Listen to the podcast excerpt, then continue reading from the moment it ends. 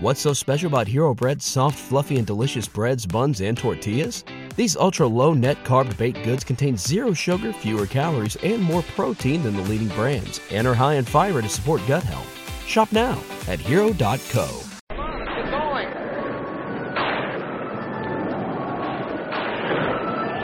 It looked like a safe haven from the raging storm. Odd kind of place. Where'd your folks get it from, Boris Karloff? Their hosts seemed like the essence of hospitality. Stay here as long as you like. Wonderful. But appearances can be very ah. deceiving. What's the matter? Afraid of the dark? Bob, Yeah? are you scared? Oh, of course not. What's there to be afraid of? This house? Oh, don't be. Son, you like toys? I'm a doll maker. I make the most wonderful toys. Dolls, puppets, soldiers, ballerinas. Nobody wants a doll that's special anymore, that's one of a kind. The weather brings out creativity. It helps me in my work. What kind of work is that? Witchcraft? Welcome to They Call This a Movie, testing the strength of friendships one terrible movie at a time. Subscribe to the podcast on iTunes and other podcast services by searching They Call This a Movie. We're part of the Main Damie Network, and to find more from us, check out the website at themaindamie.com or on Twitter, Facebook, and Instagram at The Main Damie. We're also now a proud member of Geek Vibes Nation, and you can find them at gbnation.com. Welcome back to the They Call This Movie. This is Anthony Delvecchio, and with me as always is Dan Aquino and Mark Myers. Say hello, gentlemen. Hey everybody, how's it going? Hey, so uh throughout this movie, I was just getting nervous about all the uh D and D minis I have around my office. Uh, they all have pointy swords on them. That was Yeah, a good don't- one, Mark. Don't turn your back on them, Mark. That was quality, Mark. That was a that made sense to the episode. Yeah. You're you are on the right track, sir. I'm learning. I I want to say real quick before we start the podcast, uh, Philadelphia is kind of growing on me a little bit. Oh, Uh, yeah, I know. Huge steps. Speaking Will- of growing Will learning. will wonders never cease? Uh, uh, Jen and I visited Philadelphia this past weekend for Wizard World Philadelphia, and we were able to meet up with one Mark Myers for dinner on what was it Saturday? Yeah, Saturday. Yeah, he took us to a nice uh, Mexican restaurant, and they had a nice vegan burrito. It was very good. Yep. But yeah, so far, you know, I, I haven't been accosted in Philadelphia, so maybe that's why. I'm, it's kind of growing on me, but yeah, I, I don't mind going back, and we're we are all going back to Philadelphia this Sunday for Yeah, our too many right. games, Yeah, sort of Philadelphia. But yeah. Yeah, just on the Yeah. outskirts, right? yeah. Yeah. Um, but yes, uh, welcome back for us uh, this week. Uh, we're kind of have two movies coming out that fit in this realm. This fit this movie a little Mhm. bit. Uh, this movie, uh, Child's Play and Toy Story 4 come out this week. So uh, we were deciding, trying to decide whether or not we wanted to do a Child's Play movie, but uh, we essentially felt like a the first one probably too good Yeah. and B, we really didn't know much of any of the other movies to really make a, a, a judgment call of what would fit most. Uh, like Leprechaun, we kind of knew Leprechaun goes to space in one, he goes to Vegas in another. We could probably figure out which one we want to do. Um, as far as I know, all the Chuckies kind of run together. Besides, you know, they bring in Jennifer Tilly for Bride of Chucky, and then she's in there for a few of them. But other than that, I really don't know much about the Child's Play series other than the first one. So we kind of uh, searched a little further, and we came across 1987's Dolls, directed by Stuart Gordon. Um, gentlemen, uh, what are what's your take on Dolls going into and coming out of? Uh, I had seen. I've never seen the movie, but I've heard about it. I've seen. It's usually during Halloween time, and Anthony can attest to this. When we're all fans of real shitty horror movies, so this is always something that's one of the options for me, and I just never got around to watching it for some reason. It, it didn't look appealing, but that's what this podcast is for. So now it gives me an excuse to watch these movies, and I'm kind of glad that I did. It's this is right up my alley. Okay. Mark, Yeah. what about you? Yeah, um, a- as with most things horror, if you listen to this podcast enough, I didn't have much experience or even or even know about it. Um, but uh, I uh, trust your guys' instincts, and also I have seen Puppet Master, so I was like, oh, if this is just a like uh, poor man's Puppet Master, then you know maybe it'll be entertaining. But I really had no expectations going in, um, which probably turned out to be the reason why I was a little slow on the uptake with it. Okay. Are you saying you weren't a huge fan of it? Uh, well, the it, it took a little while, kind of like last week's movie, um, where I think at a certain point, I think I looked at the time because it was boring me a bit, and um, and then it was like about thirty-five, forty minutes, something like that, and then all of a sudden, you know, the the action began, and that was when I started to go, okay, okay, I can get this kind of this kind of weird and strange, but um, yeah, the, the first the first half of it really was having me look at my phone too much and stuff like that. Interesting. Uh, it's interesting you said you uh, looked at your watch because this clocks in at a very, uh, very speedy an hour and 17 minutes. Yes. So, um, surprising. Also, I'm waiting for the movie that we have where you finally, finally don't try and meet a movie halfway, Mark. I think you always try and and find the silver lining in a movie, which is admirable. But there's going to be a movie one day that we're going to come across that you that you let it fly. Well, that I Mark, absolutely hate. Mark is Yeah. the inventor of the 7.3, the the 7.1. So he he's always I don't want to say he's wishy washy because not Mark's not a wishy washy guy, but I think he's just too kind. right. He like I You said, need he to meets, let it out. He meets the he meets the filmmakers halfway. He Yeah. tries to he tries to figure out why they they made certain decisions. And then there's gonna there's gonna be a time, and hopefully it's before episode 100, where you're just it, will, like, it will be episode is- 100, and I'll just there is no walk out of the redeeming there is no redeeming aspects to this movie. I think we I think Dan and I have both had moments of that. Um, Oh yeah, I mean just at last week. Last week for Dan. It's been it's been a bit for me. I think Left Behind was one where I let I uh, let it fly, and I think Jack and Jill was another one where I didn't mask my disdain for it. That may have been the closest I came. Yeah. Was Jack Uh, and Jill. But for dolls, I uh, I I don't I wouldn't say I love this movie, but I do enjoy it. Uh, I watched this first time when I was in college. I had a roommate who was probably even more of a gore hound than either myself or Dan, um, and he had this DVD for some reason. Um, so we watched it one day, and it was like, all right, this is a fine movie. Um, and then I actually watched it again last year, I believe, for 31 Days of Horror. Give it a six and a half. Uh, yeah, 2018. Uh, and that's kind of where I, that's probably where I, I, I land on this movie. It, it's kind of, it's kind of silly. Uh, it doesn't take itself too seriously. Um, it revels in its absurd plot a little bit, um, and tells a tight, tight story.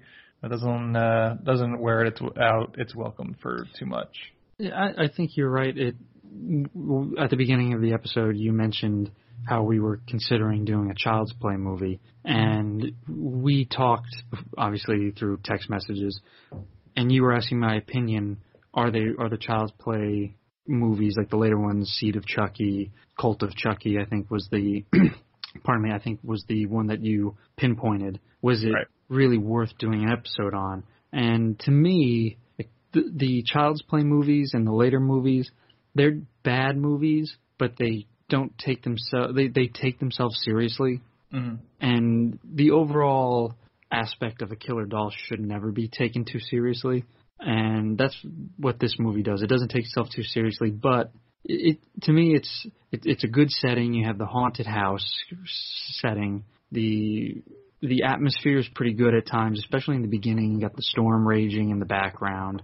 You have the creepy old couple, and you don't know if they're up to no good or anything like that. The actors are kind of touch and go, but again, it's it's not being taken seriously. Ralph is really over the top, and it it kind of plays well. And the same thing with the parents. hmm Yeah, Yeah. it's very uh, kind of exaggerated a little bit, almost operatic at times of their of their performances. Um, n- unsubtle is a is a word to word to use when uh, uh, describing the performance in this, and I think it works to its advantage. Yeah, I agree.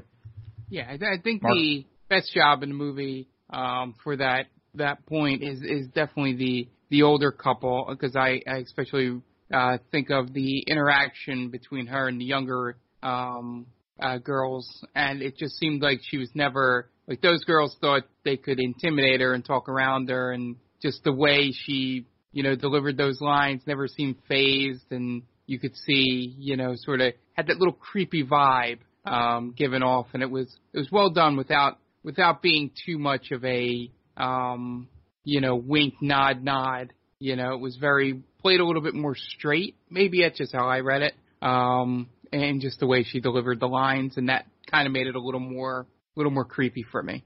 Mm-hmm. Okay. Yeah. Uh, this was uh, directed by Stuart Gordon, a horror legend in his own right. Uh, director of movies such as Castle Freak, Reanimator, and From Beyond. Uh, this was actually filmed around the same time as From Beyond, but it was released about a year later because of the time it took for them to do stop motion animation. Uh, this has an IMDb score of 6.4, which is sort of right in line with the Rotten Tomatoes score, which is about 62. Uh, it was written by Ed Naha, uh, who his next biggest credit was uh, "Honey, We Shrunk the Kids." He wrote Oh. that story. Oh, interesting. Huh. So he, he actually has a couple big names to his credit, huh? So he's got "Honey, We Shrunk the Honey, I Shrunk the Kids," uh, and then all the movies that uh, followed. He has characters by credits. That was Wow. his biggest. Uh, I think he's got maybe a Puppet Master in there somewhere. Um, but his biggest thing, other than this, was "Honey, I Shrunk the Kids." Nah, he didn't. He didn't do Honey, I Blew Up the Kids. No, he didn't write the script, but they take his characters. Uh, this movie stars Ian Patrick Williams, uh, Carolyn Purdy Gordon, who is the wife of Stuart Gordon, uh, Carrie Lorraine as Judy, which would be her last film role. Uh, seven, she was playing the seven-year-old Judy. Uh, she did not like acting, so she quit and uh, eventually became a criminal defense lawyer. Wow. Also stars Guy Rolfe, Stephen Lee, and Bunty Bailey, who is the actress featured in a-ha's Take On Me video. Ah, so we we have some names here. Uh, nobody else that you'd really know. Um, ev- everyone seems to have, have uh, carved out a, a nice career. They've been active throughout the throughout the years. Um, no one's been in things too big. Carolyn Purdy Gordon always winds up in Stuart Gordon's movies. Um, and I guess Guy Rolfe, uh, he's an older actor. He's you know he he made a name for himself before this movie ever came out. Uh, Stephen Lee acted uh, pretty regularly until I believe he passed away in 2014. Okay. Uh, 2014 or 2015. Um, who he played Ralph. 2014. Okay. Yeah, the the only thing I kept thinking is that the uh the part of Rosemary, if they remade this, would be played from the uh the girl from the Goonies that is now still acting. Um, I don't know her name. Um, she's been on TV a whole bunch recently. I know who you're talking about. I can't Yeah. think her name. But yeah, that that was the first thing I thought of when I saw that actress. I was like, oh, okay, I I, I see a resemblance here. Stephen Stephen Lee was a native New Jerseyan, born Yes, in he was. Eng- Englewood. Uh, oh, not Englewood Cliffs, just Englewood. Nice. So there you go. I believe Ed Naha also. Uh, Stephen The Lee writer. was in RoboCop 2, Burlesque. He, so he was in some things. Yeah, like I said, they uh, they were bit parts here and there, but they Yeah. most most of them uh, appeared pretty regularly. Yeah, Nice. uh, writer Ed Naha is from Linden, New Jersey. Oh, so not too far from where I am right now. There you go. It's uh, Maybe- Jersey pride in this movie. Maybe shot in he's Italy. maybe he's still there. and I could go find him. He's probably dead, isn't he? Uh, according to his uh, his doesn't say. he's still alive. Okay. All right, so now I gotta go. I, I will seek him out for. They called this a movie. There you go. Network that. Let's get an interview with Ed Naha. There we go. That, that's what we got to reach out for uh, Geek Vibe Nation. Our first interview will be Ed Naha. hey, whatever gets us off the ground. Got to bust that first nut. Yeah, we we start somewhere, right? Everyone starts from somewhere. Yeah. Uh, yeah. So, what do you say we get into the plot? All I right. like it. All right. So we start with some super creepy doll head credits as we uh, go through. All the uh, the names are accompanied by creepy doll heads against black background. Once we get through that, we get a shot of British countryside. Couple of punk rock punk rock chick hitchhikers almost get hit by a fancy car. So when we find we are introduced to our main family. It's a rich family. Um, David, Rosemary, uh, and Judy. Judy is the stepdaughter of Rosemary. This is David's second marriage, and Rosemary is the one with all the money. Uh, they're driving along, uh, and all of a sudden, a sudden downpour occurs, and their car gets stuck in the mud. Through this scene, we kind of realize that um, Rosemary isn't a regular stepmom. He, she's an evil stepmom. Yes. She hates Judy with all her heart, as does David. David Yeah, is not a big fan of Judy. It's pretty uncomfortable throughout the movie how much Yeah. they hate this girl, and she's super sweet. Yeah, there there's a moment that gets brushed over later that probably wouldn't play well in 2019. Uh, he, I guess he's kind of pissed off because he's losing his summer because uh, that's part of his divorce settlement is that he gets the kid for the summer and she's ruining his uh, his vacation more or less. Um, so it's downpouring and car stuck in the mud and it's going nowhere. Luckily, they find a uh, country home not too far away, um, and so they head towards there and hopefully get shelter. On the way, the girl Judy, what, Mark? No, no, I was I was I was, I was just agreeing with you. Okay, thanks. so on the way, uh, they have to hike through the forest to get to the house, and the girl brings her teddy bear in tow, and uh, the evil stepmom gets pissed off about it, takes the teddy bear and throws it into the woods, saying she's uh, basically too old to be ha- playing with toys, I guess, because she's seven. You know, seven year olds got to grow up. Her imagination runs wild. Apparently, she sees Right. you know fairies and goblins and whatnot. Yeah. So this little girl gets upset. So she envisions uh, Teddy coming to life as an enormous teddy bear and mauling her dad and stepmom to death. I I was hoping that was real. I was like, oh wow, this this movie's really off to a running start right now, because the the death or not the mauling was actually sort of graphic. I Mhm. wasn't expecting it for this type of movie. I think the bear rips off the stepmother's arm, and the, the father gets you know gashed across the face pretty brutally. I it caught my attention. Sure. Yeah, there are so there are brief like this is kind of it kind of feels most part like this is a movie. This could be like a first movie you show a kid, like a first horror movie that you could show a kid. But there are those moments where it gets violent, and I think part of that is kind of um, a main uh, holdover from the fact that they they kind of flip flopped a little bit on how gory they were going to make this.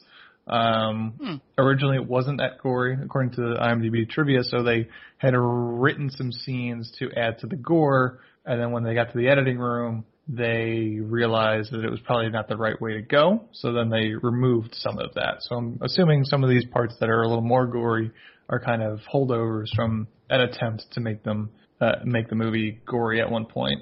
I I think you're right. Uh, uh, go ahead, Mark. I'm sorry. I was going to say that makes sense because that first scene stands out from the rest of the movie Mhm. entirely in terms of the the way death is dealt with. Yeah, Yeah. I I agree because the other deaths in the movie are very tame compared Yeah. to that. Uh, I guess imaginary death scene.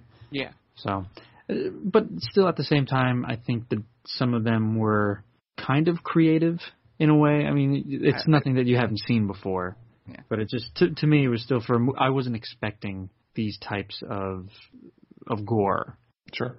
Yep. So uh, she snaps out of it, and she, unfortunately, uh, she was envision- she was imagining that the whole time, um, and no one gets mauled by a bear, in real life. So uh, they approach the house. Doesn't seem to be anybody home. They knock on the on the front door. Nobody's answering. They do manage to find a door that leads to the cellar that's wide open. Uh, so they retreat in there to try and get away from the storm. Uh, the cellar is kind of uh, uh, run down and abandoned. It's filled with boxes and cobwebs, generally unkempt. Um, then they get surprised by the homeowners uh, appear with gun drawn. It's a creepy old couple, uh, and they realize that the house is full of dolls and toys. Um, at first, the homeowners are kind of standoffish with these people um, because they obviously they more or less broke into their house, but then they uh, realize that they're just trying to wait out the storm, and they offer them a hot meal. Yeah. And, They and also, it seems like their uh, attitude changes when they see Judy. Yes, they're very Sure. they're very taken with her. Yes, that's true. They they do en- enjoy having a, a child in the house. Um, it's Which kind kind of of like raises red flags if you think about it at Sure. first. yeah, and they never explore that more because there's a, there's another scene later where we see Hillary, um, who is the the, the woman the, the woman that owns the house. Um, she's pushing a baby carriage down the hallway. That was a little out of place, I thought. uh, is that has a, a baby doll in it. Um, it's a little weird. Like obviously this movie's weird, um, but it's weird for the movie itself. Like we never, like you you feel like there's like a backstory there where you know maybe they weren't able to have children, so um, you know they Or they it lost feels one like- of their kids. they lost one of their kids. It feels like there's something there that never gets explored, or maybe it was and it got cut. Um, but there are still remnants of that. So it would be interesting to know if that existed because it feels like that's going in that direction, but it never comes up. Um, while at dinner, Gabriel uh, mentions that he's a doll maker, um, and he has some weird conversations about the storm happens to be magic sto- a magic storm bringing upon the longest night in the world. Which I don't know what no one really knows what that means.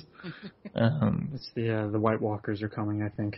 yeah, it's very very Game of Thrones ish. Yeah. Uh, uh, so he's a doll maker, and he bemoans the fact that nobody nobody wants any special toys anymore. They just want everything that's mass produced. And he has a moment where he bemoans that, and uh, he sees Judy doesn't have a toy with her, which he finds odd.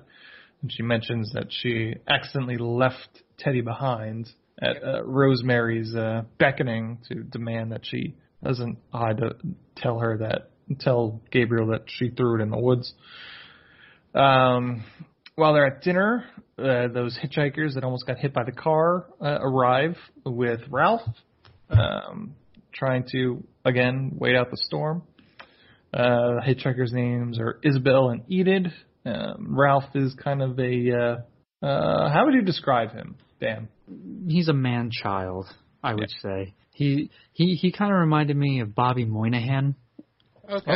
Yeah. Yeah, I can see That's that. that's who he kind of re- he looked like and reminded me of his his uh, overreactions to things. Sure. But he, He's a little he- befuddled. he's a decent guy though, Yeah. Right? I mean, He kind of reminded me of the grown-up son in A League of Their Own. But who, what other movies was that guy in? He was in a few movies. He was in P. We've we've had him on. We've talked about him on this podcast. I That's forget what right. movie it was, but he was featured in one of our Oh, movies. He was he in uh Oh, Teen Ernest Wolf Goes 2. Back to Oh, that, Teen that's Wolf what it 2. Teen Wolf Yeah. 2. Okay. He was in Teen Wolf, Teen Wolf Two, and uh, Pee Wee's Big Adventure. There you go. I didn't know if he was in Ernest Goes Back to School because that's something he would totally have been in. That's true. But that's, I think that's Will too. Sasso. Either way. But yeah, th- I could see that. That's a pretty good one too. Yeah, He's certainly befuddled. He's kind of uh, easily embarrassed. The girls start talking about you know sexual innuendos, and he you know gets flustered a little bit. Uh, I, I I didn't like the choice of making them British, the two women, okay. Because it, it's never said where they're vacationing, right? Um, I took it as the English countryside, but it's Yeah. it's Europe at least. Yeah. Oh, yeah, because of the car. The car, the the driver's on the wrong side. Uh, so then that makes complete sense then, because I was going to say then why I, I thought that they were kind of like an East Bumblefuck, USA. Like, well, why are these two British chicks just hanging out in America in the middle of nowhere? But since if it's the English countryside, then obviously yes, that makes much more sense. Yeah, I assumed it was English countryside also because uh Gabriel and Hillary are also British, and they would you know they've lived there forever, so I would assume that they weren't living there forever in America. Okay. And also because of oh, because uh, interest of full disclosure, Dan for the first ten minutes of this this podcast was finishing this movie, so you might have missed it.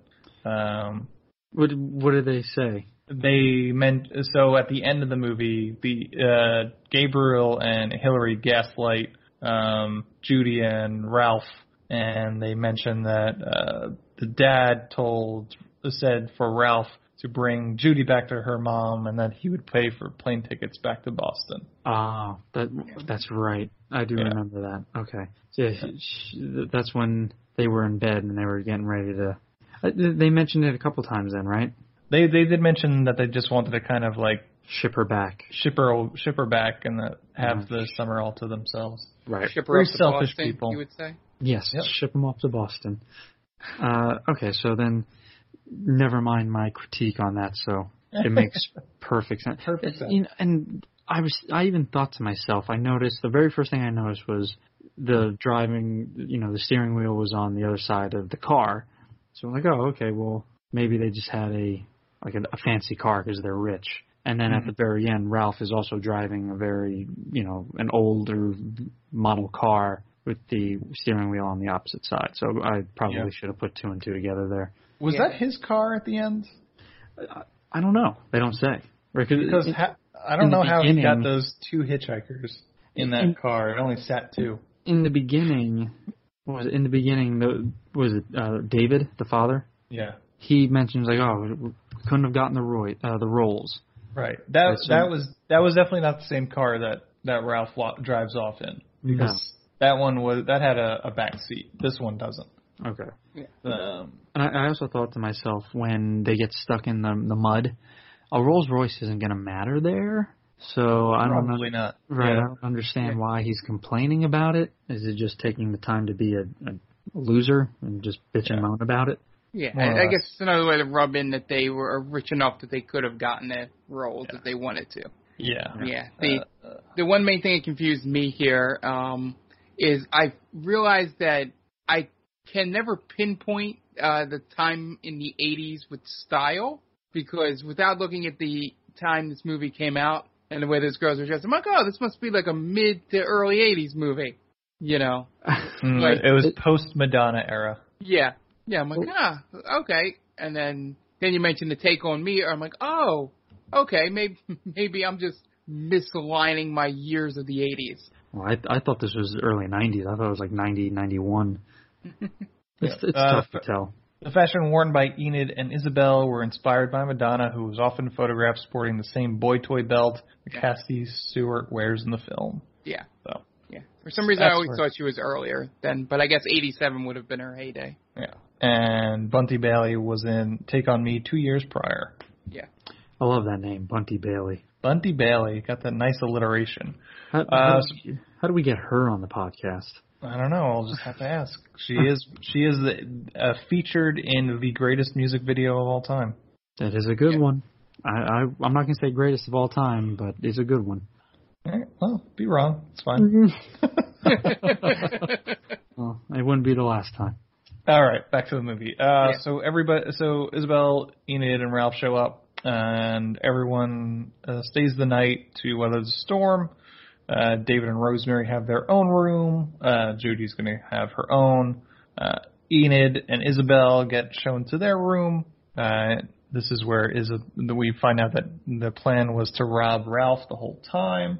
Uh, so, It- um, Did you mention about the the doll that they gave her?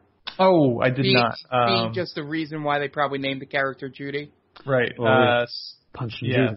So uh, Gabriel, uh, when he realizes that Judy doesn't have a doll, he gives her a punch doll. Punch and Judy, get it? Um, which has a whole other connotation to it.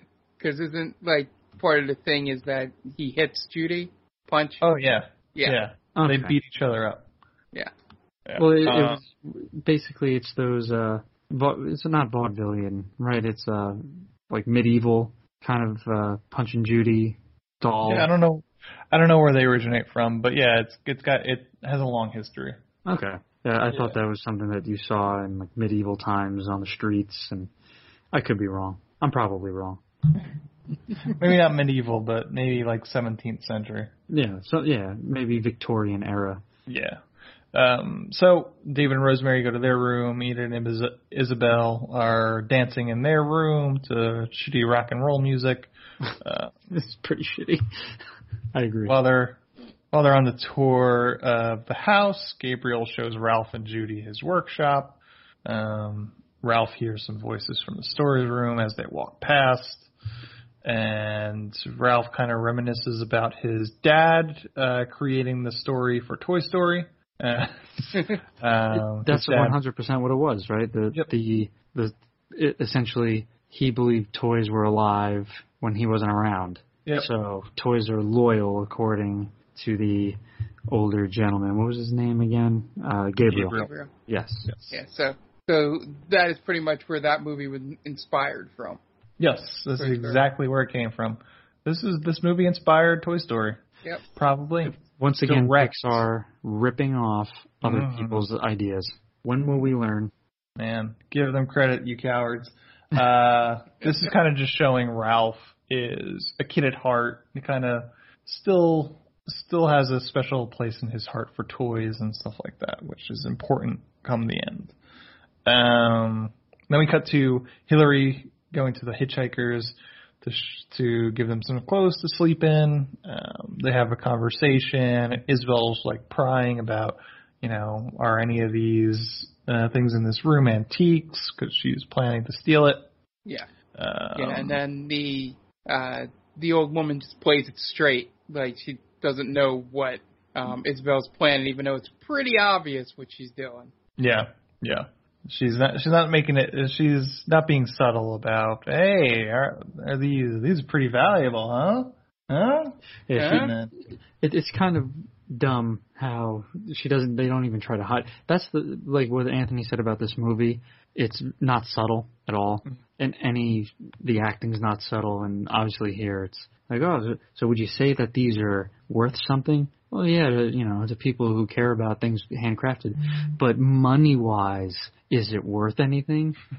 Like, Yeah, these you might as well have just come out and said, "I'm planning on robbing you right now." yeah, Yeah. these these antiques, it'd be a shame if they were missing. It's the uh, that meme, right? These are lovely antiques you have here. Would be a shame if, and then zooms in on her face. someone were to take them. yeah, I mean, I I think that's part of Isabel's character of like she's not being subtle because she doesn't care. And she's like, what are you gonna do? You're an old woman. Right. Um, and also, it's kind of part of Stuart Gordon. I mean, Reanimator is anything but subtle.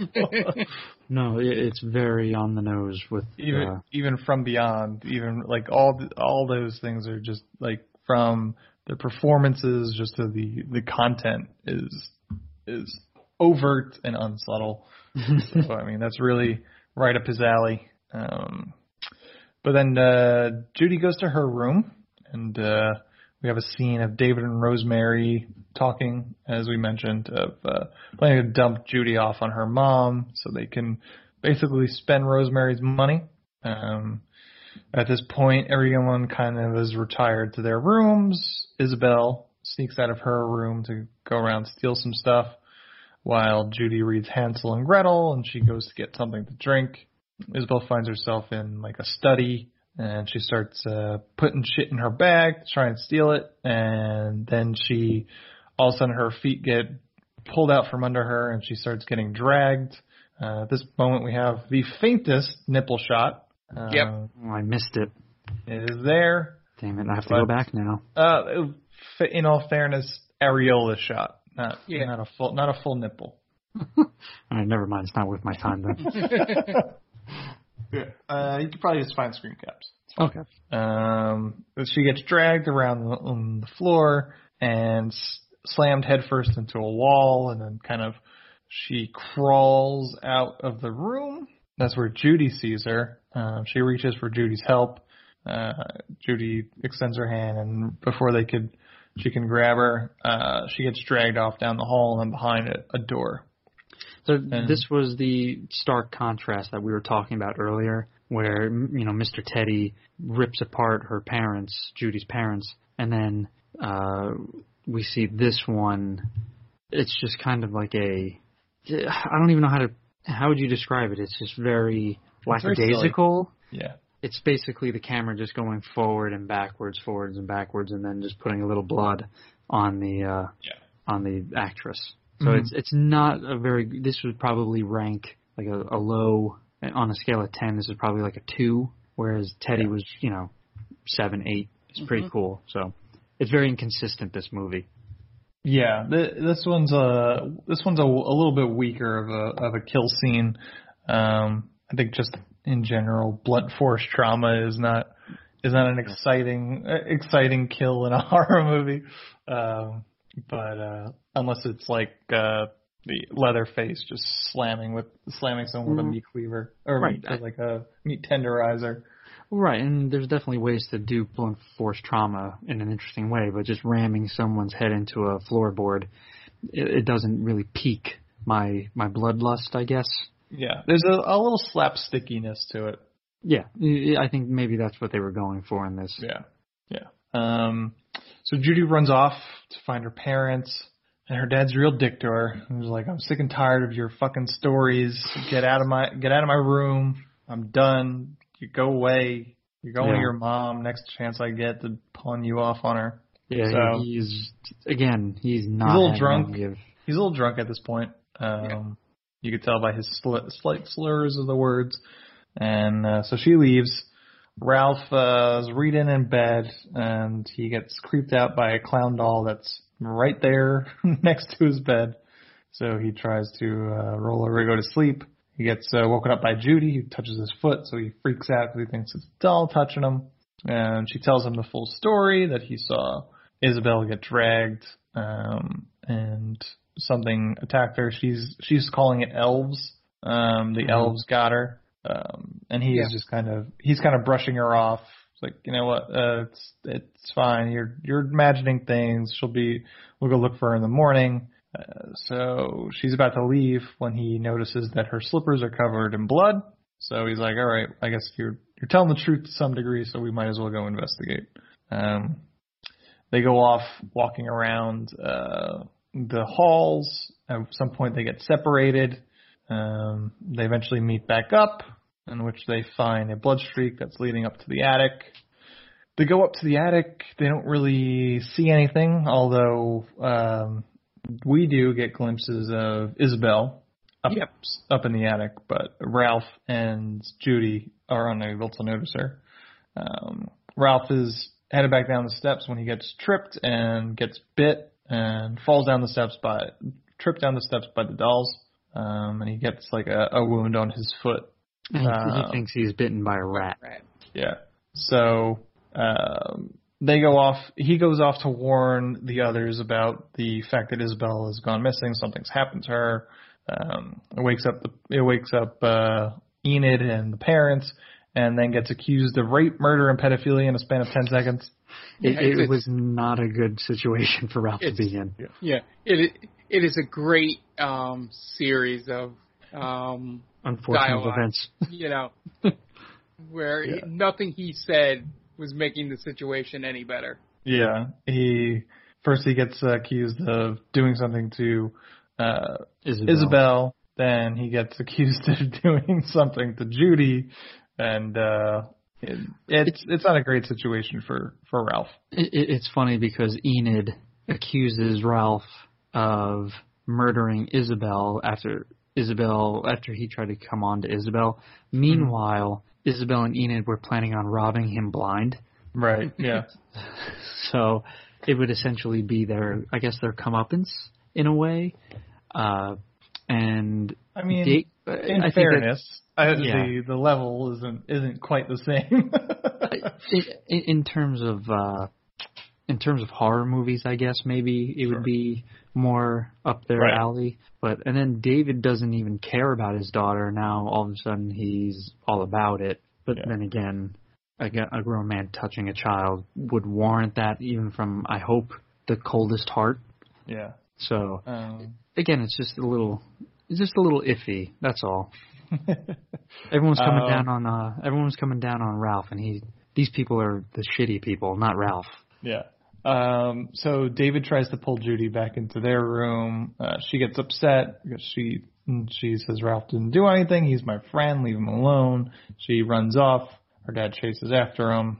After her, um, she drops her punch doll, and uh, he retrieves it, and he tries to get her to come out by trying to destroy, threatening to destroy the doll, which he attempts to do. The doll does bite him and uh, runs off without, you know, disappears from from underneath him, and uh, and then dad goes looking for it.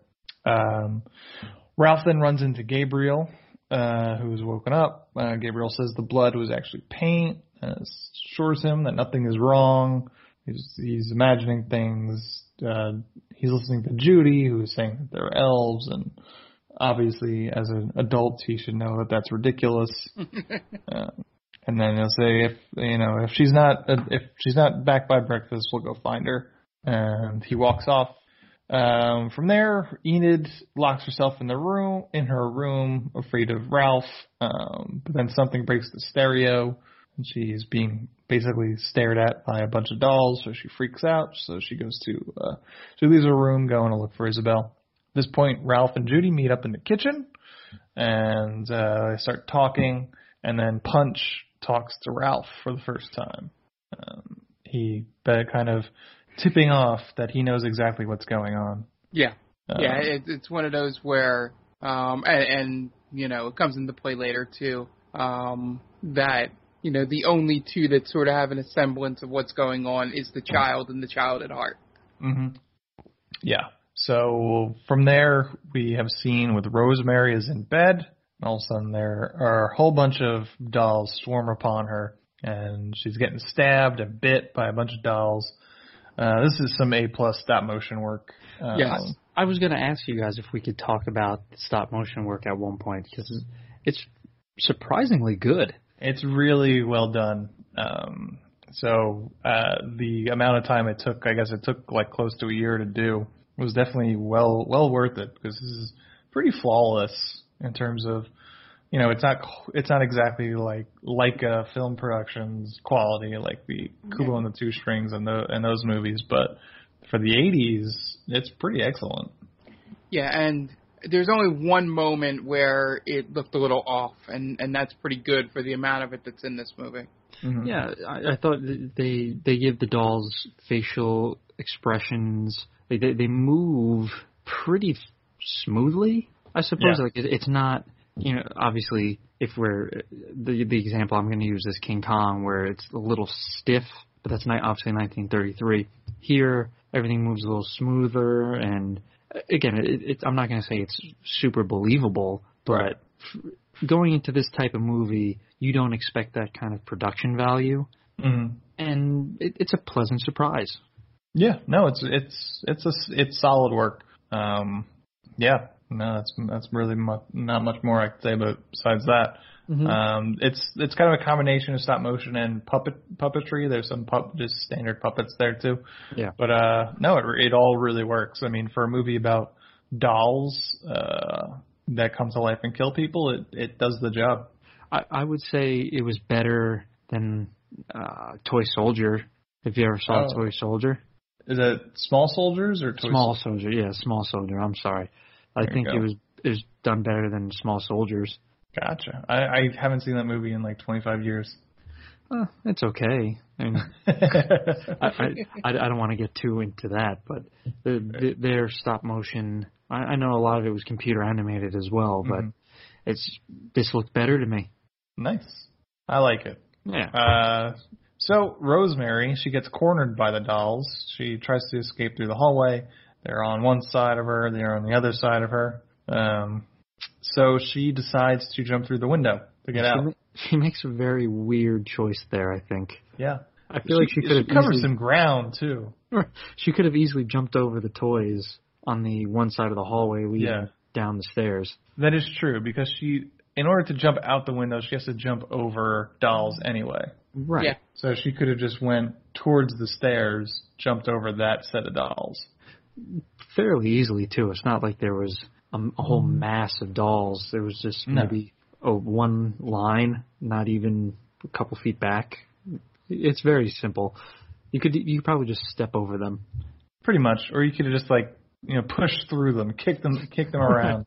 This is the one thing I'll never. When I was a kid, full disclosure, I was terrified of Child's Play. Chucky scared the hell out of me when I was a kid because I grew up with two sisters and they all had dolls. So, Mhm. like Mark was saying, he has to watch out for his D and D minis now.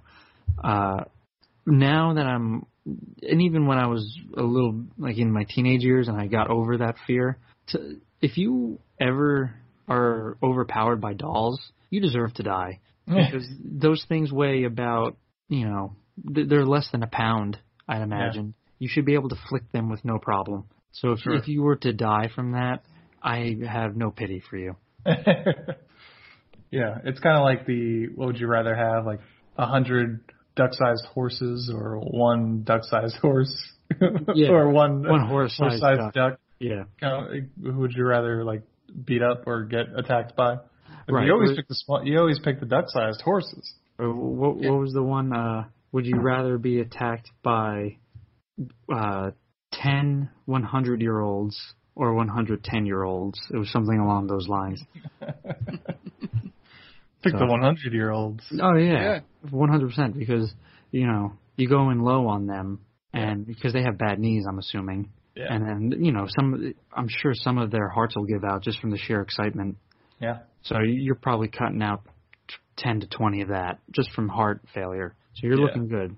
Yeah, and those and those ten year olds, there could have a kid that hit a growth spurt. You could be dealing with a six. You could be you could be dealing with a plus sixer on your hands. E- endless energy at ten years old. That's endless true. energy. Some They're never of going to them, stop.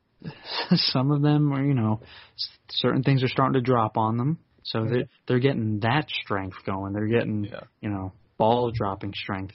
And you, I don't have the energy to deal with that. Nope, just pure hormones. Yeah. I, I mean, I'm 32. I'm in decent shape.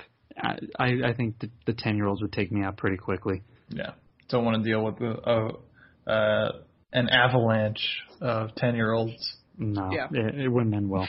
well, for for Anthony, it would be fighting babies. Yeah, Or- or or, those uh, babies have it coming. It was. I, I want to explain to the listeners just real quick, and we'll get back. Uh, you made an inside joke. Yes, but I, but unlike you, Mark, Total I- Mark move. but unlike Mark, I'm going to explain it to the audience. That Whereas just Mark just yeah, when Mark just says it and then just hopes for the best. when when right when Anthony and I met each other, we would kind of hang out uh, around the local mall, waiting for our other friends to be done with work, so that we could all hang out and have a good time. So at the mall, Anthony would always get the stare down from children, usually ranging from you know one year old to like five years old, and he would always make the remark like, "I think that kid wants to fight me." so so what I'm getting at is Anthony would not have to worry about fighting 100 year olds or 10 year olds. He'd be fighting five year olds or two year olds. And So I would probably win take too. them. Yeah, you would. I would them. win. Yeah, Yeah. I'd kick him, kick him across the room. Which which brings me back to my original idea: you should never lose to dolls or two year olds. That's true. Yes. Yeah, exactly. So, So- we're all in so- agreement. Now that we've uh, outlined outlined our plan for fighting two year olds, continue to the uh, the rest of the movie. uh, yeah, so then Enid goes looking for Isabel. Uh, she's in the hallway and she has to hide from Hillary, who is pushing a baby carriage down the hall that just has a single doll in it and she's singing to it. Um, again, we mentioned this is a little weird because there's no no context similar to this. Uh, she winds up uh, going up to the attic, and this is where she finds Isabel. She finds Isabel with her eyes removed, and uh, her eyes have been replaced by doll eyes, which is a pretty pretty decent scene. Um, It's well done. it's kind of creepy. It's kind of it it harkens back to the uh, the poster, um, but this is a pretty cool scene with uh, with her eyes being replaced by doll's eyes. It's kind of it's super creepy, um, but it's interesting.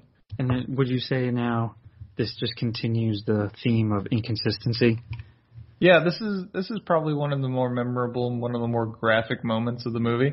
Yeah, it, it was cool. Like, I figured they had done something to her face. I didn't realize that they were turning them into Mhm. dolls.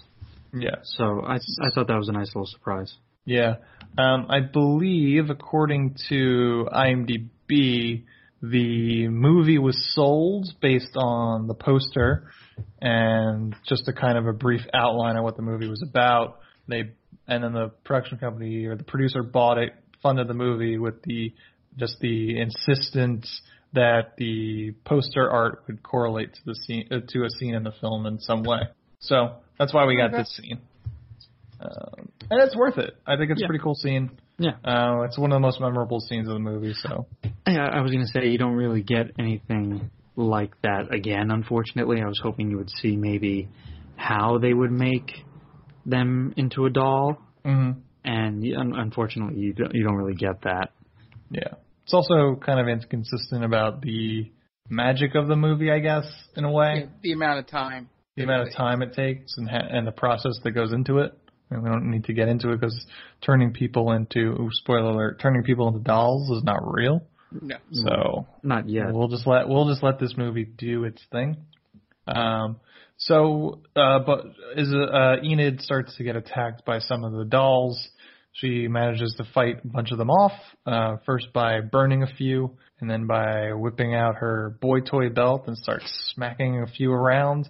Um, it's super creepy because all the dolls have skeletons inside them. Yep. Uh, that that was kind of a disappointment. I was some of them are skeletons and then some of them are like gremlins. I think um, it, it's because some of them are green. some of them are green. I, got, I was just assuming it was sort of decomposition. Yeah, like maybe. mummification. Okay. Yeah. Because that's kind of I- I would rather it just be dolls. You know, nothing in them, just dolls. Well, they all these dolls are former people, so it makes sense that they do have skeletons. It, Although, does, but it just again- weird. It's inconsistent later because Punch gets destroyed. He doesn't have a skeleton in him. But that's that's how it, to me it should have been, Right. in in my opinion. Because I because then you're adding an extra layer that I don't think really adds anything to the story. Mm. Like, all right, well now what the fuck are these things? You know? hmm So then Enid uh, runs downstairs to try and go get help. Um, she runs into a toy soldier regimen uh, regime and uh, gets blown away by Yeah, them. it's, it's, uh, it's probably my favorite death in the movie. They're still pretty, Pretty cool good. though. yeah, it's like uh, Willem Dafoe in Platoon. Y- yeah. Ugh, ugh, ugh. They, they- they even had the slow motion, right? Yeah, she, She gets goes- shot in slow motion. She goes to turn around and just gets blasted, and it, it, it was uh, pretty satisfying. I mean, It's pretty dramatic. I I had nothing. Here's the thing: like I didn't really have anything against any of these characters. I mean, some of them are shitty, and but it's it's the good kind of shitty. Like it's somewhere where you find yourself. It's like a Biff Tannen, if you will, yeah, sure. right? It's like an entertaining shitty, not just like oh my god, this person's shitty. hmm If there's levels of shitty, I don't. That's one thing I would like to come up with: our levels of shittiness in terms of movie characters. It, Yeah. It's like our. uh It's so good. It's uh, the the Pootie Tang effect, where it's so Right. good. It's uh, where it's so bad. It's good, but but seeing her die that way was pretty entertaining. Like I enjoyed seeing. Like oh, that was fun. That was a good. uh That was a good kill. Yeah, it's definitely tonally different than the rest of the movie. Yeah, I mean those are the only firearms ever used. Yeah. Uh, so she gets killed. Um, David, the dad, goes back to the room, his room, where he thinks Rosemary's asleep in bed. Um, so he goes to take a shower because he he thinks he smells, but um, I guess Rosemary's decomposing very quickly. Um, How did they get the Um, body back there? it's the, the power of the dolls. Yeah. Um, so Ralph and Judy, in the meantime, go to investigate the storage room. Um, they find a whole room filled with dolls and toys. And R- Ralph kind of gets kind of a gleam in his eyes, like, "Oh my God, look at all these toys! These are such such great like uh, craftsmanship and stuff like that." Then, um, unfortunately for him, they uh, they start to corner him and refuse to let him leave. And Ralph freaks the fuck out. He's like, He goes very over the top. "Let's go!" But I like that. no, yeah. Um, and then he just smashes a whole bunch of them. But then they retaliate by attacking Ralph. um, some more stop motion animation, which is very excellent. Um, but Judy steps in and saves them because she stops the dolls um, because I guess they'll listen to her because she's a, she's a kid. Um, and but they don't let her let, let them leave immediately. They are deciding what to do with them. So then we cut to David going back to bed and realizing Mar- Rosemary is dead. Um, for some reason, she clings to him while he uh, freaks out on the bed. Um, and then he immediately blames Ralph and has a fantastic freak out. that psychotic. well, what is it? He calls him a psychotic piece of shit or something like that. Yeah. he like I'll kill him. Yeah. I'll kill him. he freaks out. It's a it's two good freakouts in a row. Yeah, it's very excellent freakouts. Uh, but this one is this one's the best. Oh yeah, his his freak out is almost on par with the guy from Sweet Sleepaway Camp. oh yeah, He's like, yeah. I had him. I heard him. Yeah. I, I- I got him. I'm not gonna let him get away with this, Meg. I I like the uh the dolls having the little uh convention. Yeah, the conversation. Powwow. Yeah, the powwow. They have to have a little huddle. with us. Yeah, and yeah, Judy somehow realizes, oh yeah, they're deciding if you're a child or not. Bitch, how do you know that? you don't know that. But it, again, the stop animation is pretty, is pretty cool. I, lo- I love the sailor doll because he just looks like really mad about everything. My favorite was the uh the cowboy doll. Yeah, Yip, was- yippee, yippee. It I think that's exactly what he says, people. He ropes Enid and goes yippee, yippee, yeehaw. It's very Yeah, creepy. The the sa- the sailor one just like just made me laugh because it just looked like a pissed off toddler. like this bitch. Who does she think she fucking is? I want to. I want to look it up. Mark, who's your favorite doll in this movie? Um, I was fond of the cowboy because that did make me chuckle. Um, but I like the uh, toy soldiers. The Toy soldier. the the uh, doing the um the horn and the drum guy, Yeah. setting that all up. That that was probably my favorite uh doll portion of the movie. Oh my god. The, the the sailor doll does look like a pissed off child. he, he looks like his parents dressed him up for you know like picture day. They dra- dragged him to the mall and like just given that like really. He's got a puss on his face. yeah, he's uh he is none too happy. Um but uh getting back into it. Uh so the dolls convene, they decide that Ralph is just a big kid at heart, um, so they allow him to go. Um they leave the storage room and then David goes nuts on Ralph. He's got a broken leg chair broken chair leg that uh he's going to smash Ralph's head in because he believes he killed his wife. Uh, they fight a little bit. Eventually, David knocks out Ralph and Judy. Um, just before Ralph, uh, David is about to smash Ralph's head in with a sledgehammer, um, Punch saves the day by throwing knives or screwdrivers at him or something like that. It's sta- they're, they're projectile projectiles that stab him. Um, so they fight for a little bit. Um, so David starts throwing shit at Punch uh, unsuccessfully. Um, Punch manages to stab David a couple of times. Meanwhile, the dolls are dragging Ralph and Judy to safety. Um, David manages to smash the place apart. Um, in the meantime, uh, and Punch winds up getting a handle on a uh, a power drill, and he's uh, threatening David with it, and is going to try and kill him with that. But David manages to unplug it and uh, pulls Punch basically out of his shoes and uh, onto the ground, and then he destroys Punch with a sled sledgehammer. To which he screams out, "Fuck you, Clowny!" It, it, it, other, it's a good one Other great moment. Other Yeah. great moment from the dad. Um, at this point, Gabriel and Hillary wake up, and they um, kind of scolds David, um, tell him he's basically destroying everything, and that uh, he's demanding his daughter back, and they tell him that he uh, doesn't deserve her. Takes more to of being takes more to being a father than just you know having a kid. Um, it's, it's a privilege, not a right. Um, they reveal that they are witches at this point, um, and they say that essentially adults should, uh, what do they say? They say, uh, like callous adults that sh- should surrender themselves to the joy of toys, more or less, and they give each adult that comes into their house a fighting chance to do so, and most of them fail. Um, so in punishment, they decide to turn David into the new Mr. Punch, which is a very disturbing transformation scene. Mm, Yeah, it's real bad. Oh, yeah. So essentially, I don't know how. So, so Gabriel and Hillary, they use. I guess they use magic on him Mhm. to turn him into Punch. Yeah. Okay, so I didn't know what was going on 100% because I thought maybe the original Mr. Punch had done something to him before being smashed to bits. So that, so I guess it makes a little more sense now that Gabriel and Hillary are doing it.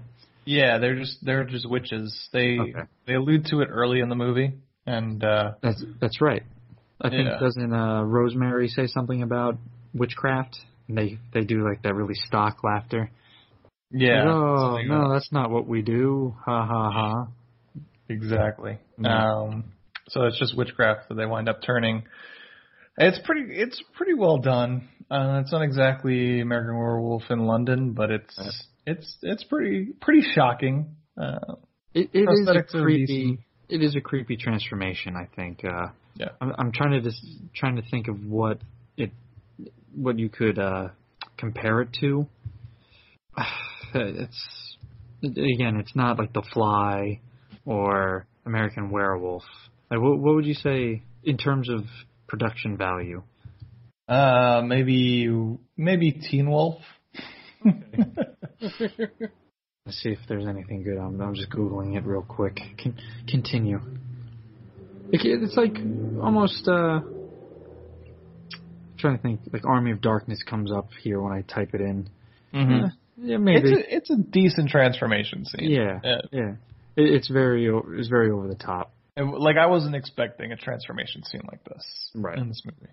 Um, so he becomes the new Mr. Punch, and then uh, that scene ends, and next scene it's morning, and Gabriel and Hillary gaslight the shit out of Ralph and Judy. He says that uh, Ralph kind of just wandered off after dinner and fell asleep somewhere and smashed up his his his uh, workshop in the process, and that um, Judy's dad just left with, left him left her um, after with Rosemary in tow and the hitchhikers too. He left with the hitchhikers and Rosemary and said that she should go live with her mom in Boston and Ralph should take her there and he'll pay for getting her there. It's fine. Bye.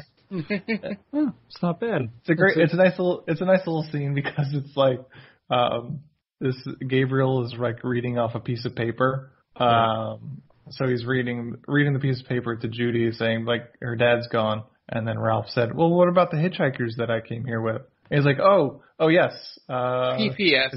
it's here. P.S. PPS. Uh, I took the hitchhikers with me. Bye." And then Ralph was like, "Can I see that letter?" And then Gabriel just throws it into the fire. It's uh, it's gone. it's the uh, the old Aurora Borealis. Yeah. At this It's like, time oh. of day, can I see it? No. Not to make this political, but it totally seems like something Trump would do. Yeah. Like I have this piece of paper in my hand that says this. Right. Can we see it? Oops. Nope. Yes. I swallowed it. Global global warming is a total farce. I have it right here in my hand. It says it right here. Global warming is fake. Well, can we see? Oops. Fell in the oh. fire. I accidentally threw it in the fire. You're just gonna have to trust me. And Ralph totally trusts him. He's like, ah, he's just like, oh shucks. I, I think at this point he just wants to get the fuck out of there. yeah. He's He- like, what a crazy dream. He even has a pretty good uh, freak out when he wakes up for breakfast. Mm. the, the fuck? Killer doll. yeah, the killer dolls. It was pretty good. There, there's some quality freakouts in this movie. Yeah. Um. So they're just like, all right. Let, uh, Ralph was just like, all right, let's get the fuck out of here. Uh, He's seen enough. Yeah. And then Gabriel and Hillary are just like, oh, you guys could stay if you want. We've grown accustomed to you. You can play with all our toys. And he's like, uh, thanks, but no thanks. and he grabs Judy by the hand and he basically pulls her out of the house. I thought he was. leaves- I thought he was like leaves carrying her. Yeah. She leaves the ground at one point. he just lifts, lifts her straight up into the air by her hand. Um, and they eventually leave in his car. Uh, she leaves behind her her teddy, um, so that Teddy has a s- has a place with the rest of the dolls, and she keeps making promises that she's going to come back next summer. And uh, Ralph's like, "Yeah, whatever, let's go." And they drive off in his little car. Uh, they have some conversations about her mom, and hopefully Ralph and her mom will get along and maybe marry each other. And then as they leave, uh, another person gets their car stuck right out front of the house. So the so the cycle continues. It's almost like that's a trap. Almost. Oh. Because Gabriel and Hillary are doing the Lord's work, I guess. Or the devil's work. Because they're witches. Dun dun dun. And that's the end of Dolls. Oh. Real, real quick before we uh, we wrap up, I'm just harkening back to an earlier part of the episode. The Punch and Judy show has roots in 16th century Italy. So there you Wow. go. That's that's where it comes from. pretty long time ago. Yeah, not not too long, but long enough. Yeah. Just before our Uh, time. Yeah, so that was Dolls. Uh, it's kind of fun. It's silly. Um, it has some great over the top moments, over the top performances. Um, it's kind of what you get from a Stuart Gordon movie. Kind of not subtle in one way or the other. Although it doesn't, uh, it's yeah, it's It- not subtle. It's not boring either. I, Right. I watching it, I didn't feel like, oh my god, this need like Amanda and the Alien had so many lulls and just the the the acting from Amanda and the Alien and Dolls is somewhat similar, and that it's not very good, but I never felt annoyed by any of the characters in Dolls okay. and it, it, they were you could see that they were having they were having some fun with it Yeah. especially you know david as we mentioned him doing his epic freak out like he totally chewed the scenery in that one but uh yeah I, I think this movie was kind of a little treasure trove of fun moments Sure. O- overall it wasn't a good movie but you can you could put this on during halloween and just kind of let it run in the background and it, it's okay hmm Yeah. Yeah, and for me, like I said in the beginning, the uh it didn't really pick up for me until until the action started, like uh when Isabel uh got kidnapped, you know, and, and all that. From that point forward I was I was in. But before that it was it was dragging a little bit for me. And maybe it maybe that's just because the I don't get as uh uh tuned into the ambiance and stuff as you guys do in in these types of movies. Um, but once some of the action started picking up and some of the, you know, uh, death scenes started occurring, um, is when I started having a good time.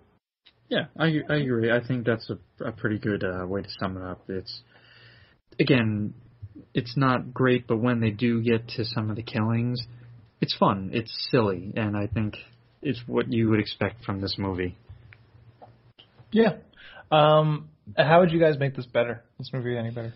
Uh, see now I had an idea, but since it we find out that they're in the English countryside, it kind of throws it away. Uh, I thought the two weakest characters were Enid and Isabel, so maybe throw them out the window. But it makes more sense now that they are in England supposedly. Um, so that that that was really how I was going to make it better. Uh, I also kind of thought having, from what I thought in the beginning, it was just going to be David, Rosemary, and Judy, and I kind of liked just having the three of them there because when Ralph, uh, Enid, and Isabel came in, I was like, all right, well, these people are just fodder pretty much for the dolls to kill them. I would have liked to have seen just the, maybe David, Rosemary, and Judy trying to survive the night and not have it be like, oh, it's the innocence of a child. You know, it's Gabriel and Hillary are witches, they're evil, and they do this to anyone who enters their domicile. So it's just like a straight up survival horror kind of movie. But you, you keep the silliness with it.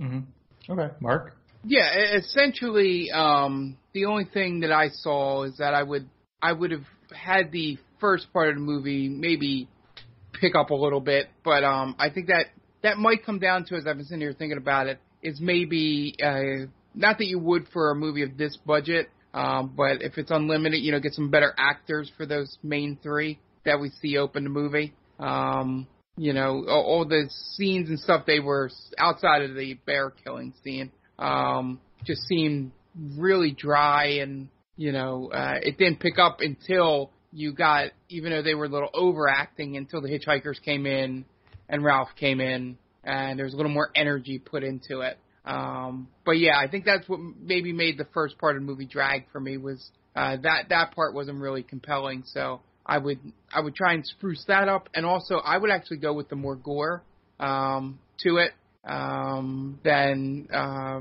what they did. Maybe, maybe a little more, um, especially on the, uh, killing of Rosemary. Um, cause some of my favorite parts of horror movies is seeing the people that absolutely deserve it, um, get killed in awful ways.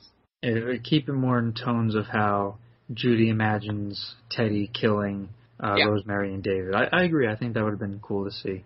And to your point, Mark, when you're saying maybe get someone somewhat better actors, since the the the uh, the director, uh, didn't he also? We said he did uh, Rea- Reanimator, right? Mm-hmm. Maybe try to get Jeffrey Combs in there. Jeffrey Combs. Yeah. He, you know, he's not a great actor, but for these types of movies, he fits the role perfectly. Yeah. Yeah. Uh, I could totally see him playing the dad. Yeah. Um, yeah. Or if he, if he wanted to make uh, Gabriel and uh, was it um, Hillary, Hillary. maybe maybe make them not older, like old age, but maybe middle age. You could have had Jeffrey Combs as Gabriel, but I, I think you're right, Anthony. I think maybe having him as the father, because again, he's a very over the top actor. hmm Yeah, um, I think I think you could go either one of two ways for this movie. You can either go um, the more the more uh, gore way, hmm kind of punch up the the deaths of Isabel and uh, Rosemary specifically, um, or you kind of go the other way. You kind of turn it into a a more kid friendly horror movie because I don't think there's enough of those. I think there are like kind of gateway drugs for kids for horror movies. Um, you know, like Hocus Pocus, I guess, is one, and uh, I guess Poltergeist is probably a movie that is um, people people's usually their first introduction to horror because it's like a PG rating, despite Mhm. the fact that it's one of the scariest movies ever made. but um, I think you could you, you go either one of two ways. You go full in for the gore, or you go the opposite way, tone it down, and you get a PG rating for this. So it it becomes one of those like rare gems that is a decent horror movie that kids could watch. Yeah. Th- did this come out before Child's Play? I think Child's Play was 88. Let's see, uh, 88. Yep. Okay, so this obviously predates Child's Play, so yeah, you you could have. you know, I- So I guess it makes more sense that it was this way. I don't know if Child's Play took notes off of Dolls. I mean, because it's. I mean, Child's Play is more of a straight up horror movie. Yeah. This this is more slapstick kind of horror. hmm Not, it's not straight up horror. So yeah, I was gonna say if you if this had come out after Child's Play, you definitely could have gone the more kid friendly version of that. Because it's like, all right, Yeah. so we have Child's Play, that's the straight up horror, and now Dolls is more of a kid friendly one, but I can't really say that now. hmm That would have been mine. Um, yeah. I think those are all Um, good uh, good ideas to to make it a little bit more uh, not, not watchable, but because it, this is a watchable movie. Yeah. But I, I think it definitely would spruce it up a little bit, make it. Uh, we don't know what the right, Anthony. We don't know what the uh, Box office. box office is, but maybe Nope. that could have helped. No box office numbers. Um, I wonder if it was just straight to video. I don't know. Um, all I know is, as one little trivia thing I wanted to drop uh, before we kind of wrap things up. Um, Stuart Gordon was at one point very interested in directing a sequel to this film. Initial storyline would have followed Judy and Ralph back to Boston, where Ralph would have indeed married Judy's mother, and they would all become a family. One day, day Judy would receive a box sent from England that would contain the toy makers Ga- Gabriel and Hillary as dolls. It's kind of creepy. Yeah, it is Interesting idea. Uh, that something turned Gabriel and Hillary into dolls. But that's not a bad sequel idea. That's a pretty good sequel idea. I gotta, I gotta be honest. Yeah, I think that's I pretty would good. watch that. Yeah. And then what, so how so something turned Gabriel and Hillary into dolls. So what they have to figure out what it was. Or something's coming after her. Oh, oh, maybe they know. Yeah. Mm. So now they have to Uh. watch their back. Maybe the Yeah. dolls revolted against Gabriel and Hillary. Yeah. So now the army of dolls that they've created are have now risen up. there, there we go. We just wrote the sequel, Pretty good. sort of. That was already Um, yeah. Uh, I think I think that's that's all she wrote for dolls. Uh, unless you guys have any final thoughts. No, I I was really excited at the end with the how they did the doll versions of the characters. I Oh, was there you waiting for that reveal the whole movie. yeah. Um, that that was pretty cool. Uh, yeah. I guess that's gonna do it. Uh, you guys got any plugs? We sure do. We have a we have a few plugs now, don't we, folks? Uh, well, for one, you could follow me on Twitter at daquino122. Uh, you could also please give me a follow. I need followers. I'm I'm stuck in that 90s range. I need to. I'm at 99. I need to break. Oh man. I need to break 100. So if anyone's listening out there, give me a pity follow. Is- oh man, and he's a sub 100 or I'm sub 100. Yeah, because I'm not a shill, all right, for all these other people who just tweet random things. I tweet from the heart, all right, and it always gets me in trouble.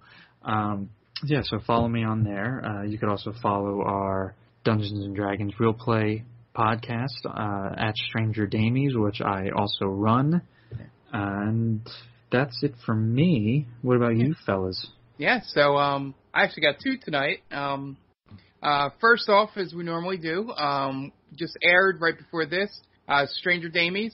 Um, one of the final two episodes before the end of the session, and we'll be all caught up. Um, which means uh, two weeks um, from this airing will be hopefully a Talking to Strangers episode. Um, because I wanted to do a check-in with you guys, and before we go to video, uh, starting uh, the first uh, session in or the first episode in July.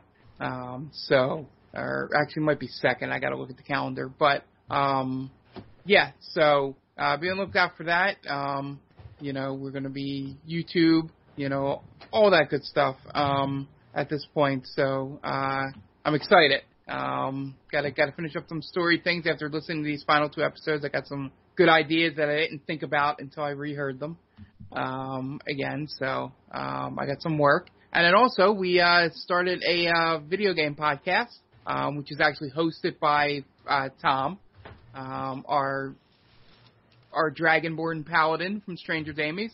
Um, it's called the Gamer Vault. Um, so you can uh, catch us on Podbean right now because iTunes has some draconian thing where you need, I think, one or two episodes posted before you can go on there. Um, so it's the Gamer Vault uh, dot podbean dot com. You can check out our first episode reviewing um, E3, um, and also you know we're at Gamer Vault podcast, maybe Gamer Vault podcast. Isn't it Um, Game Vault? Game Vault. Game Vault. I'm okay. sorry. No, it's Yeah. okay. I just I wanted It's to late. double check. No, yeah, I Yeah. totally hear you, sir. Yeah. Um, and plus also Tom changed the name twice. So. Wow. You, guys, you guys are off to a, a great start right now. I think that's also why the Twitter is currently restricted because Okay. he changed it multiple times in a day. Oh, is, is that what Twitter does? Uh, apparently, They kind of uh, they chastise you. apparently. Yeah. So uh, yeah. So that'll be bi-weekly. Um, gonna post Mondays. Um, would be my goal. Um, for that. Are you So- stuck? Are you stuck editing it? No. No. Tom edits it. Okay. That's why I just said the goal is Monday. No, you said my goal. Yes, because that's when I want it posted. But it comes down to when Tom can edit it. Okay. So yeah. I was just curious. because I'm thinking Monday's a good day for it, so that we can get all the news from the week. But again, not editing it, so I don't have as much control over it as Stranger Damies. So We're slowly taking over every day of the week. yeah, Right, if that's the case, you'd have the Game Vaults podcast on Monday. You'd have Stranger Damies on Wednesday. They call this a movie on Thursday. It's pretty good. Per- perfect slot there on Tuesday for a little married cinematic universe. I know.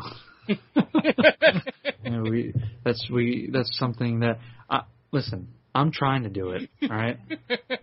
I'm the only one who wants to do Mary Cinematic Universe. I, it's not lies. All right. I swear to God, I'm I'm always like, oh, let's let's do it. Eh, we'll see. We'll see. It's- listen, Uh. there's only you can you can lead a horse to water, but you can't make her drink. Yeah. And I, I'm I'm not calling my wife a horse, by the way. Thanks for the clarification. It's just the. It's a. Uh, it's just a saying.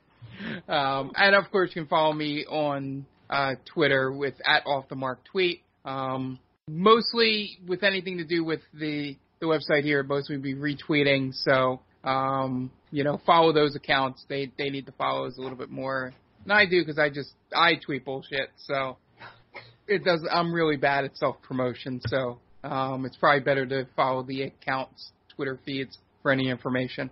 Mm, Okay. Yeah, uh, we are They Call This a Movie. You can find us on theycallthismovie.podbean.com, and through that, you can get us on just about every podcast streaming app available to you. iTunes, Stitcher, we're on. Basically, any place you could find podcasts, you could probably find us. Uh, we are the maindamey.com is the main website, um, and through that, uh, the main Damey. If you go on Twitter, Facebook, and Instagram, if you search the main Damey, you will find us. Um, we're now part of Geek Vibes Nation. Uh, they do they help us out, uh, get our uh, podcast out there. Uh, so if you're listening to us on our own podcast streaming um, uh, feed, you can go to Geek Vibes Nation on any podcast streaming app. You could find us there, as well as a whole bunch of other shows that they do. Um, they do basketball. I mean, basketball just wrapped up, but they had a full uh, weekly basketball show. They got a wrestling show. I think they have a comics show. Um, Geeks Against the Grain is a show that Mark has popped up on a couple of times. Um, their website is gbnation.com. Uh, they got a lot of reviews on there as well as a, a place where you can find all their podcasts. Great, great website. Go give those guys a follow. A lot of great stuff on there. Um, we'll probably be popping up more often than not on there uh, coming up. Um, Talk about a talk about owning the week. I think they pretty much put out something every day. Yeah. yeah, I think even on the weekends they, they've Yeah. got something. And no Uh, days off. They've got something for everybody there. Uh, if you like, if you're into geek stuff, whatever it might be, you're probably going to find something there. They're the uh, Patriots organization of geekdom. No days off. Do your job. It's off. Yeah. Um, uh, so I think that's all the ways you're going to get in contact with us. Uh, I am at Aunt Delvec on Twitter. Uh, Mark, did you have something you wanted to squeeze in? Or are you just Yeah. agreeing with me again? No, no, I was just, I was trying to think if I did. Oh, um, I think the only thing we didn't mention is that we will we do will have an Instagram for for the Gamer Vault or Oh. for the Game Vault. Game Vault. It's your show. Damn it! well, no, it's technically Tom's show. It's Tom's show. Well, it's more sh- more your show than our show. I got to tell you, that's something that I'm really happy that I'm not involved in, because doing this podcast takes a lot out of me. Yeah. Because we, I mean, and we you don't always even, record you at don't even night. And you don't even have to edit it or post it. Right, or- that's true. I'm j- I'm just talking. yeah. I'm doing my Uh, best not to say really shitty things that ruin this podcast. That's It's what always just is you're like almost there too most of the time. You're just I- on that verge. I I usually tiptoe the line, especially when talking about uh, Judy from Sleepaway Camp. I felt like I was kind of getting, I was teetering a little bit there. Yeah. So uh, that's all the ways you're going to get in contact with us. Um, that's going to do it. Next week we'll have a whole new episode for you. Um, this week the movie has been Dolls from 1987, directed by Stuart Gordon. So for Mark Myers and Dan Aquino, this is Anthony Delvecchio telling Stuart Gordon to go fuck himself. Say goodbye to your credit card rewards. Greedy corporate mega stores, led by Walmart and Target, are pushing for a law in Congress to take away your hard earned cash back and travel points to line their pockets. The Durbin Marshall credit card bill would enact harmful credit card routing mandates that would end credit card rewards as we know it. If you love your credit card rewards, tell your lawmakers hands off. My Rewards. Tell them to oppose the Durbin Marshall credit card bill.